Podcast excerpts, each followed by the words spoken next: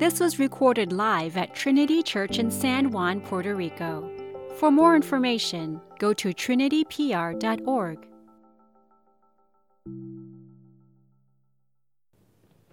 Well, good morning again. I am still up here. Uh, so Zach is has been gone this past week. First, he was at General Assembly, which, if you don't know, we are a church in the PCA, the Presbyterian Church of America, which is our denomination, and General Assembly is the national gathering. Um, and we were thankful that Zach, as well as some of the pastors from La Travesía and some of the other churches, were able to go to that in order to vote on specific things um, and walked through a couple days of that. But we were also thankful that Zach was able to extend that and go and have some vacation time with family and friends. Um, and we are so thankful that he gets that chance to do that with his family. Uh, unfortunately for you, it means that you get to look at me a lot longer and have to listen to my voice. Um, but I am excited to be here with you this morning as we continue through our sermon series on Samuel. This will end up taking us all the way into Advent, believe it or not. Um, but it is great this morning. We are in 1 Samuel chapter 15, is where we're going to be. We're going to be talking about the rejection of King Saul. Um, and before we get started with that, I wanted to give a quick aside that if you've been following along or if you go back and read chapter 15 on your own, that there are some really hard topics within chapter 15. There are some things that we don't like to touch on, there are some things that take a lot of time to unpack, um, such as God who is gracious, not vengeful who is loving and yet commands the annihilation of a people. Or a God that is said multiple times in here, both does not regret but also regrets. And there's a lot of tension in that.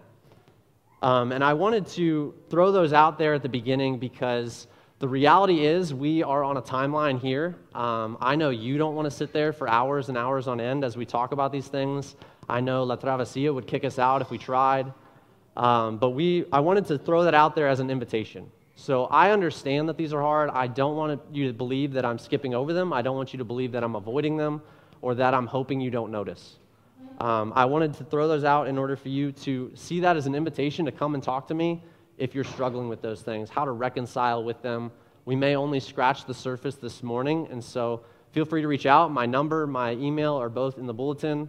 Um, Zach's are as well. I'm not throwing him under the bus. He knows and is willing to talk to you as well. We are excited to walk through Scripture with you guys, and we believe that it's a good way for God to know and show His heart to you this, through these hard things. Um, and we can also point you to literature of people smarter than ourselves. Um, but with that being said, we are going to spend the majority of our time talking about Saul's rejection.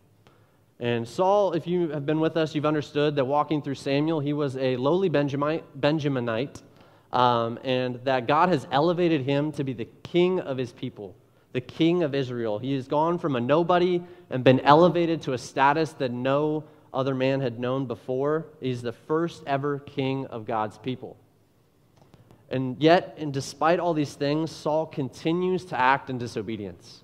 Rather than acting in the grace that God has given him, Saul continues to act against God's will, be it through unlawful sacrifices, be it through not attacking the Philistines and trusting the Lord when he should, or be it even the last week when we talked about his irrational vow that almost led to him being willing to kill his own son. Saul has continued to act as a dog that is biting the hand that feeds him. Um, and ha- being someone that has been bitten by a dog that I feed, uh, I have a lot of trauma with that uh, language. Uh, but the reality is, this is how Saul acts. And so I had a dog that reminds me a lot of Saul. His name was Zorro. Uh, if you know me, I love dogs. Uh, my wife and I have a dog that we still have with us named Chachi. Uh, he is a big goofball. We love him to death, enough so that we were willing to fly him here when we moved down here. But he is not our first dog. Uh, our first dog was Zorro. He was a dog that was one that I loved dearly. He was super smart, super athletic, um, and when he was sweet, he was the sweetest dog I have ever known in my life. Uh, the problem with Zorro was that he also wanted his own way quite a bit. Um, constantly attacking other dogs, constantly attacking other people. I have been bit more times than I can count. Um, and almost all of those at the beginning were me trying to step in and pull him off of another dog or another person, and he would stop. He understood when he saw me this is my owner, this is who I listen to, I'm done. Like that was how he acted, and it was great for a time. But there was one incident that I remember very vividly um, that really changed a lot of that. It really exposed how Zorro was turning away from my ownership. Um, and it was a specific incident where our dog Chachi, as a puppy, would constantly bother Zorro and he would get attacked. And so this was another one of those innumerable moments. And Zorro went after him, and I grabbed Zorro by the back legs and kind of tossed him to the side, um, as had become protocol. Um, and usually he would stop, he would look at me, he'd see me in front of him, and he'd be like, All right, I'm done. I'm not going to bite him. This isn't who I was attacking. Um, but on this specific incident, one night in Alabama, I threw him to the side, and he stopped, he turned, he looked at me, saw me, and he reloaded, uh, lunging at my face and my neck, ultimately latching on to my forearm and biting down as hard as he could. And this was a moment of extreme pain in my own life, not just because it really hurts when a dog bites you, but also because it really exposed Zorro's motives. It exposed that he didn't want to be my dog, that I wasn't in charge, that he was no longer going to listen. And so this is similar to what we're seeing from Saul in chapter 15.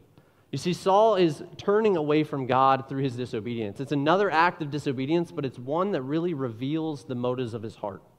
And it's a heart that is no longer attached to God, but it is attached to idolatry. And even in his idolatry, Saul is going to double down once again in his sin in an unrepentant spirit. And so God will reject him. And we will see that even in God's rejection, it is his revealing of his own unchanging heart and love for his people. And so those are the three things we're going to look at this morning is Saul turning from God to idolatry, Saul's unrepentant spirit, and God's unchanging heart for his people. And so I invite you to stand this morning as we read God's word out of reverence for it. Uh, we will be reading 1 Samuel chapter 15, beginning in verse 10 and reading through verse 31. It says, The word of the Lord came to Samuel. I regret that I made Saul king, for he has turned back from following me and has not performed my commandments. And Samuel was angry, and he cried to the Lord all night. And Samuel rose early to meet Saul in the morning, and it was told to Samuel. Saul came to Carmel, and behold, he set up a monument for himself, and turned and passed on and went down to Gilgal. And Samuel said to Saul, and Saul said, came to Saul, and Saul said to him, Blessed be you to the Lord. I have performed the commandment of the Lord. And Samuel said, Well, what then is this bleating of sheep in my ears and the lowing of oxen that I hear? Saul said, They have brought them from the Amalekites, for the people spared the best of the sheep and of the oxen to sacrifice to the Lord your God, and the rest we have devoted to destruction. Then Samuel said to Saul, Stop.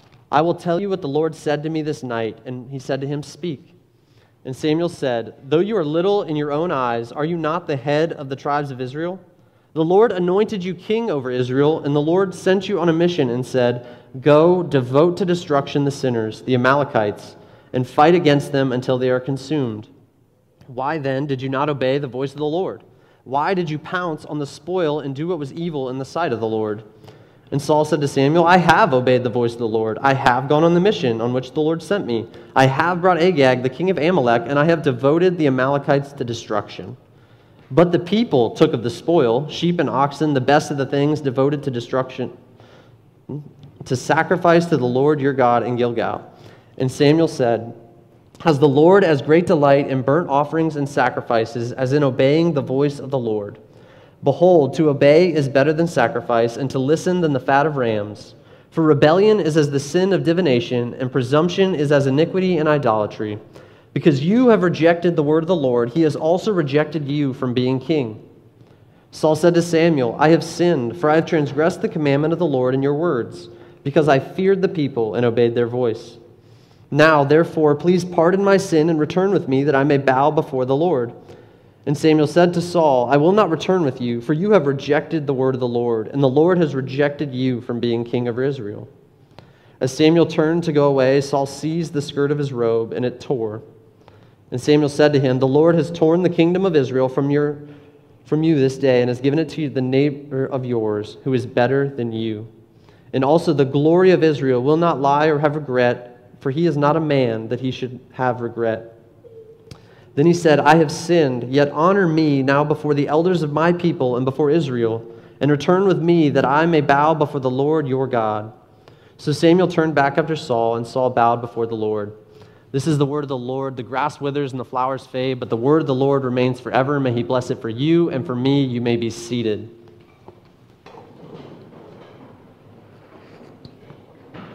Now, we jumped in a little bit into chapter 15, more on Saul being confronted on his disobedience. But if you were to go back and read the first 10 verses, you'll see what Saul has actually done. You see, God has given him a command uh, that was pretty explicit. It was, hey, I need you to go and destroy the Amalekites. You see, the Amalekites were a people that had attacked Israel when they came out of Egypt long ago, and God had declared that they would be punished. And so he tells Saul to go enact that punishment. He is giving them their judgment. And in their judgment, God says, I need you to go and kill all of the people and all of the livestock. It was very clear. And yet, Saul, as he so often did, goes a little bit rogue and defies God's command.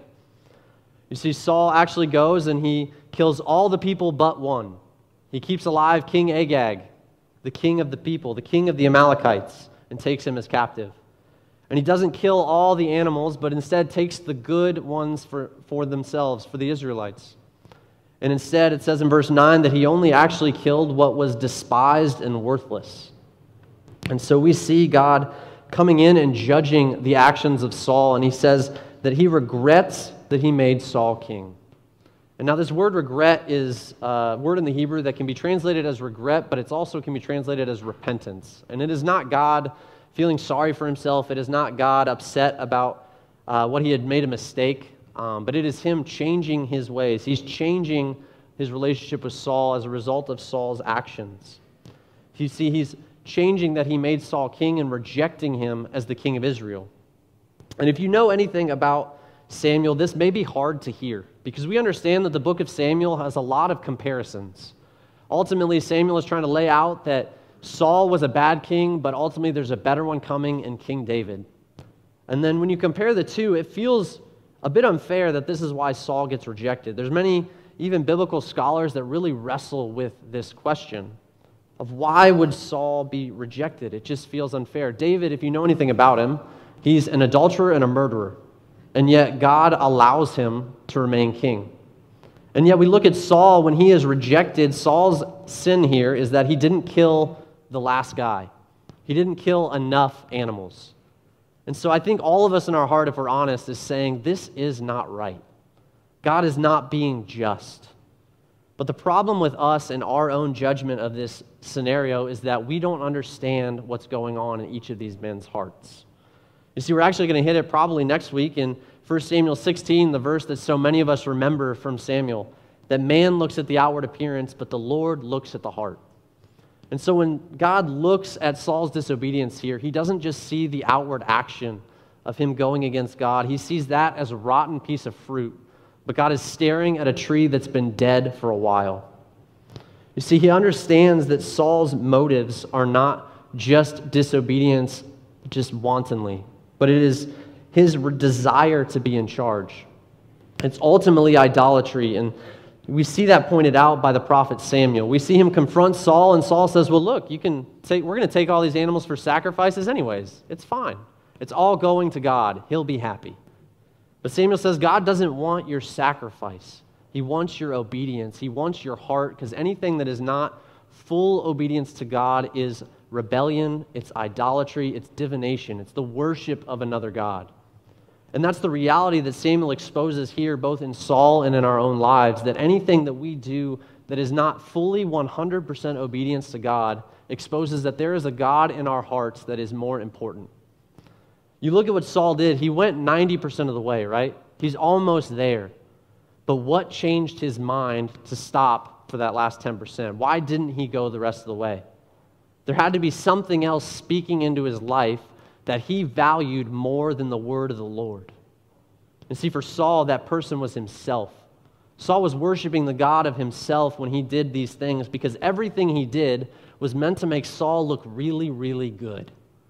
You see, he keeps all of the good animals, he keeps all of the good livestock, whether it's to amass the wealth or whether it's to curry favor with the people that he gives them to. He keeps Agag, the king, as his own slave to show all the other kings around that how great is King Saul. He can say, Look, you have slaves, but I have a king that's my slave. I'm great. And then, if you caught what he did on his way to Gilgal, he stopped at Carmel and put up a monument to himself, saying, Look at King Saul and how he defeated the Amalekites. You see, Saul was ruling his own life. Saul's word was more important than God's command. His disobedience exposed the God of his heart was the God of himself. So, what happens when we look at our own disobedience? When we fail to go 100%, what is the God that's living on your heart? How about when we, God says to love your neighbor as yourself, and you're going, I love my neighbor. My neighbors are great, except for the one guy down the street. What's wrong in that picture? Why not that person? Or how about when God tells us to raise up our kids and disciple them, but you avoid that one topic of conversation or that one passage of scripture because it's too hard or too challenging or it really just you don't want to talk about it? Or what about those little sins in our lives, right? We tell ourselves that they're not that big of a deal, be it your habitual pride, your love of money, whether it's your lust or any act of disobedience. We think all these little things that they're not that big of a deal, right? We just fall into these little acts of disobedience and they're not half as bad as something else that goes around, on around us. But the reality is, those little ones are the fruit they're, they're showing a symptom of a greater disease, and that's the disease of idolatry that's in our heart. And if we're not willing to dive deeper into that, if you're not willing to see what God you're worshiping, it makes it really hard to turn from them, truly repent, and turn back to God.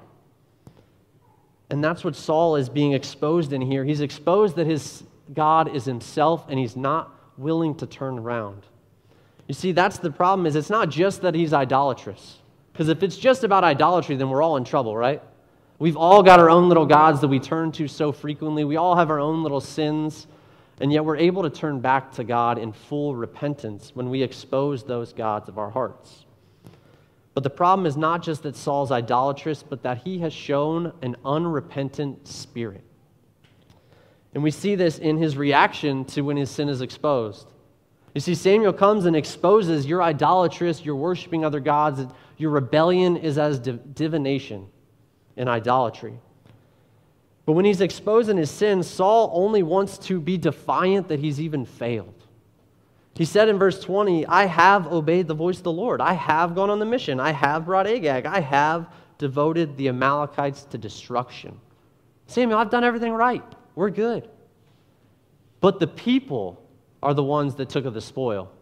He says, I've done everything right. If anything's wrong, it's got to be what they did. And I'm sure as he mutters these words, he's realizing that Samuel's also just told him, Hey, you're the king of Israel. Everyone that does something only does it because you let them do it. You're in charge. You could have told them not to, and you chose not to do that. So at best, he's still guilty. And so he follows that up with, They took of the spoil, but it's still for God. We'll be fine. It's all good. You see, Saul goes in, and when his sin is exposed, he's already, already trying to claim his innocence. He's blaming other people, and he's defiant that there's any failure. But notice he finally admits that he's sinned. And did you catch why he admitted it? Samuel says, Because you've rejected the word of the Lord, he has also rejected you from being king. Only then, when Saul's rejected of his kingship, does he openly admit, Yeah, I've sinned. I messed up. I'm sorry. Saul's not really repentant of his sin. He's repentant because he wants to keep his power, his throne. Everything that he's invested himself in is all about himself being king, being the guy. Saul is fearful of losing that power. And this is the moment that we're exposed to the difference between Saul and David. You see, while we talked about David is also sinful, David is also exposed by a prophet named Nathan in the same way that Samuel exposes Saul. And David also, just like Saul, begins a confession that says, I have sinned. But the difference is how each of these kings follow up that sentence. You see, David in 2 Samuel 12 13, he says, I have sinned against the Lord. Period. There's no claim of innocence. There's no standing on his own merits. There's no look at what I've done before. It is simply, I have sinned against the Lord. He's admitting that he's deserving of judgment and he's throwing himself at God's mercy. But then we see Saul in verse 24 says, I have sinned, for I have transgressed the commandment of the Lord in your words, because I feared the people and obeyed their voice. Now, if you notice, that really reflects an imagery from the garden, from Adam and Eve. Adam, when he's confronted in the sin, he says, Yeah, I ate of the fruit, God, but it's because that woman you gave me. She gave it to me. Saul's telling Samuel, and as a result, God here, he says, I've sinned here, I did wrong, but it's because of those people you gave me. That's why I sinned. He's admitting he's wrong, but he's placing the blame somewhere else. Saying, Yeah, I did something wrong, but ultimately it's because of somebody else's problem. Unlike David, who falls at God's mercy, Saul is standing up for himself and trying to claim righteousness, even in the midst of his sin. You see, Saul only wants to retain his power, and he's not worried about transgressing God himself. And it's really evident when you look at the next confession. Samuel rejects this first one and says, Saul, God has rejected you. And so Saul comes again in, com- in confession of sin. But if you notice, read the words that he says, the pronouns really give away his heart. For Saul, it's always about the pronouns, it's about the little words and how his heart is reacting. He says in verse 30, I have sinned, yet honor me now before the elders of my people, before Israel and return with me that I may bow before the Lord your God. He says, It's my people, but it's your God, Samuel. You see, Saul has rejected not just the Lord's word, but he's rejecting the Lord as his God. And as a result, God is rejecting him as king of his people. But I think when we look at Saul, it's so, it's so subtle in how we see his repentance and his unrepentant heart. And I think it's worthy of us looking at and saying, how do you react when your sin is exposed? How do we react when we are confronted with our sin? Do you act like David? Do you fall at God's feet in mercy, admitting, yes, I've done something wrong?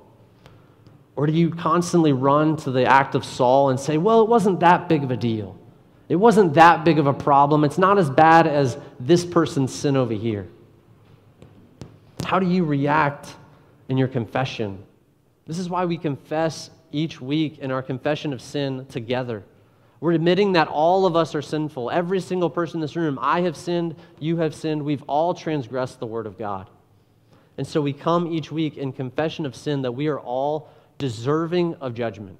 We are all deserving of death, and we're coming before God standing only at his mercy through Jesus. And that's the beauty is when we fall at his mercy like David, we're assured that as his people we are forgiven. Second Chronicles 7:14 says if my people who are called by my name will humble themselves and pray and seek my face and turn from their wicked ways, I will hear from heaven and forgive their sins. This is the difference between David and Saul, isn't it? David comes in humility. He says, I have sinned before the Lord. He's turning from his sin and turning to God's mercy. And as a result, the prophet Nathan is able to tell him, God has removed your sin from you.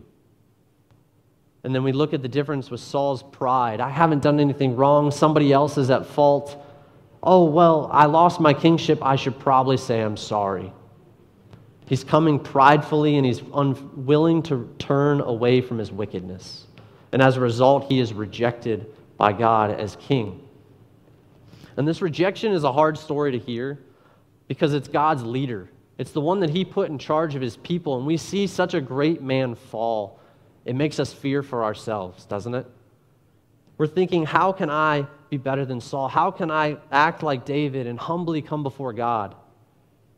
What if God doesn't like me anymore? What if he rejects me like he rejects Saul? And the beauty is that Scripture assures us that as his people, when we humbly turn, we're okay. But we can also know that from this story that God's unchanging heart is a love for his people. While it might seem and stick out to us as him being harsh, the reality is God rejecting Saul is gracious to his people. It's a loving act. God is unchanging in his love for his people. And I'm sure there's a lot of questions that shoot off in some of your minds when I say that God is unchanging in this passage because it says multiple times God regrets that he makes Saul king. And while this repentance of God is a change of situation in response to Saul's own change, we can go deeper than that. The reality is that this is a word in the Hebrew that carries such emotional distress. It's a word that really displays God's heart for his creation. God is really hurt in this moment that Saul has turned, that Saul is unrepentant. God is really grieved by his sin. Now, don't take that to mean that God was surprised. God is not surprised by Saul's sin. God's not surprised by his disobedience. God knew that Saul would be disobedient in this moment. He knew that he would be unrepentant, and he knew it long before he made him king. But the reality doesn't change that even though God knew it, it doesn't make it not sting. God is still hurt because he loves his creation. God is still a loving God. And the reality is, God's sorrow doesn't change his rejection for Saul. He's not willing to look past it. And that's ultimately because while he may love Saul, even in his unrepentant state, God loves his people more. God loves his people more than anything else, and he's willing to go to great lengths to protect them. An easy way to think of this is thinking of that dog I told you about that bit me in the arm. So when he bit me, we didn't get rid of him. We still kept that dog for many, many months after that, many bites after that, many times of his disobedience. I still loved that dog. But we don't have that dog anymore. You see, the one thing that changed wasn't that he went one time too many, wasn't that he showed that he would continuously be disobedient time and time again.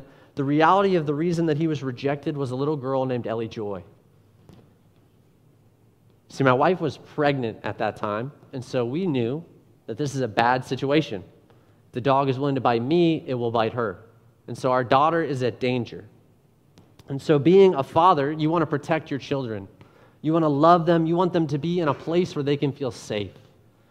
And so, I knew that that was not a place that Ellie Joy could be.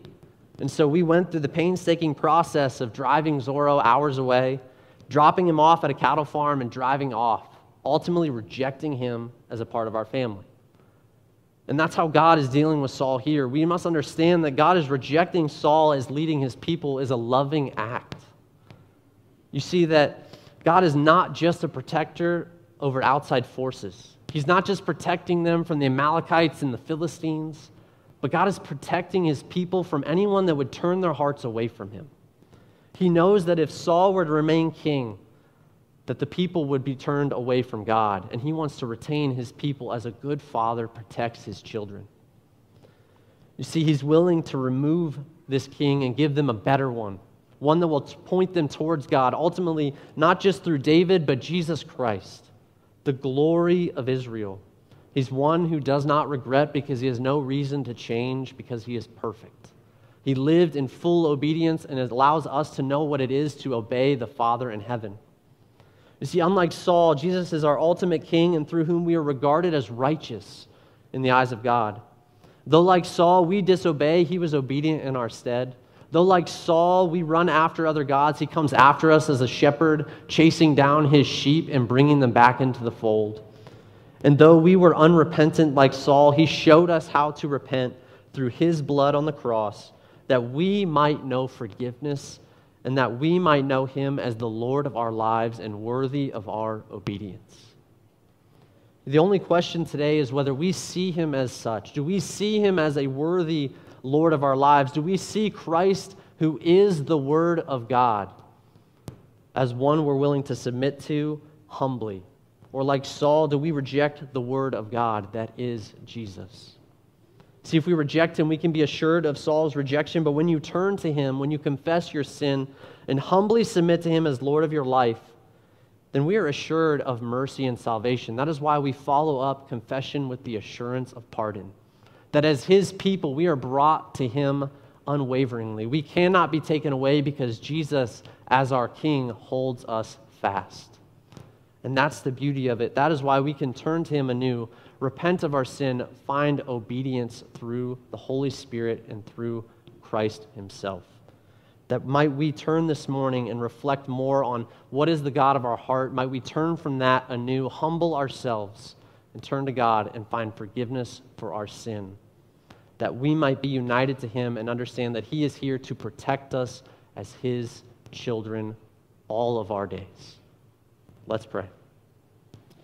Lord, we thank you this morning that even in scripture that seems hard, even in scripture that confuses all of us, God, that we know that you are able to be shown to be loving, that you are ultimately the God that has come down for us, that you are a God that even in places where we could not act perfectly, you did it for us, that we are not able to achieve anything towards salvation, but that you chose to do it all that we might know you.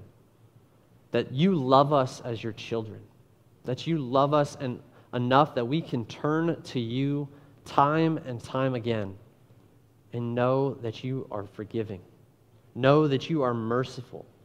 God, expose our hearts this morning. Allow us to see what it is that we are following greater than you. Allow us to see what words are being spoken into our mind that turn us away from your commands. And allow us to know what idol is sitting upon our hearts this morning. God, allow us to come back to you in true repentance, that we would not be trying to put up a fight against your condemnation, but that we would accept your judgment and seek only your mercy because it will flow greater than the oceans around us. God, we thank you that you love us unconditionally as your people, that you protect us from not only things that we might see, but things that are unseen to us, Lord, that you protect us from even leaders that might take us astray, that you care enough about us to care about our sorrows and our grief. And God, we pray this morning that we would come to you, that we would know you, that we would fall at your feet, seeking your mercy and knowing we are assured of your grace. Only through Jesus Christ, your Son, we pray. Amen.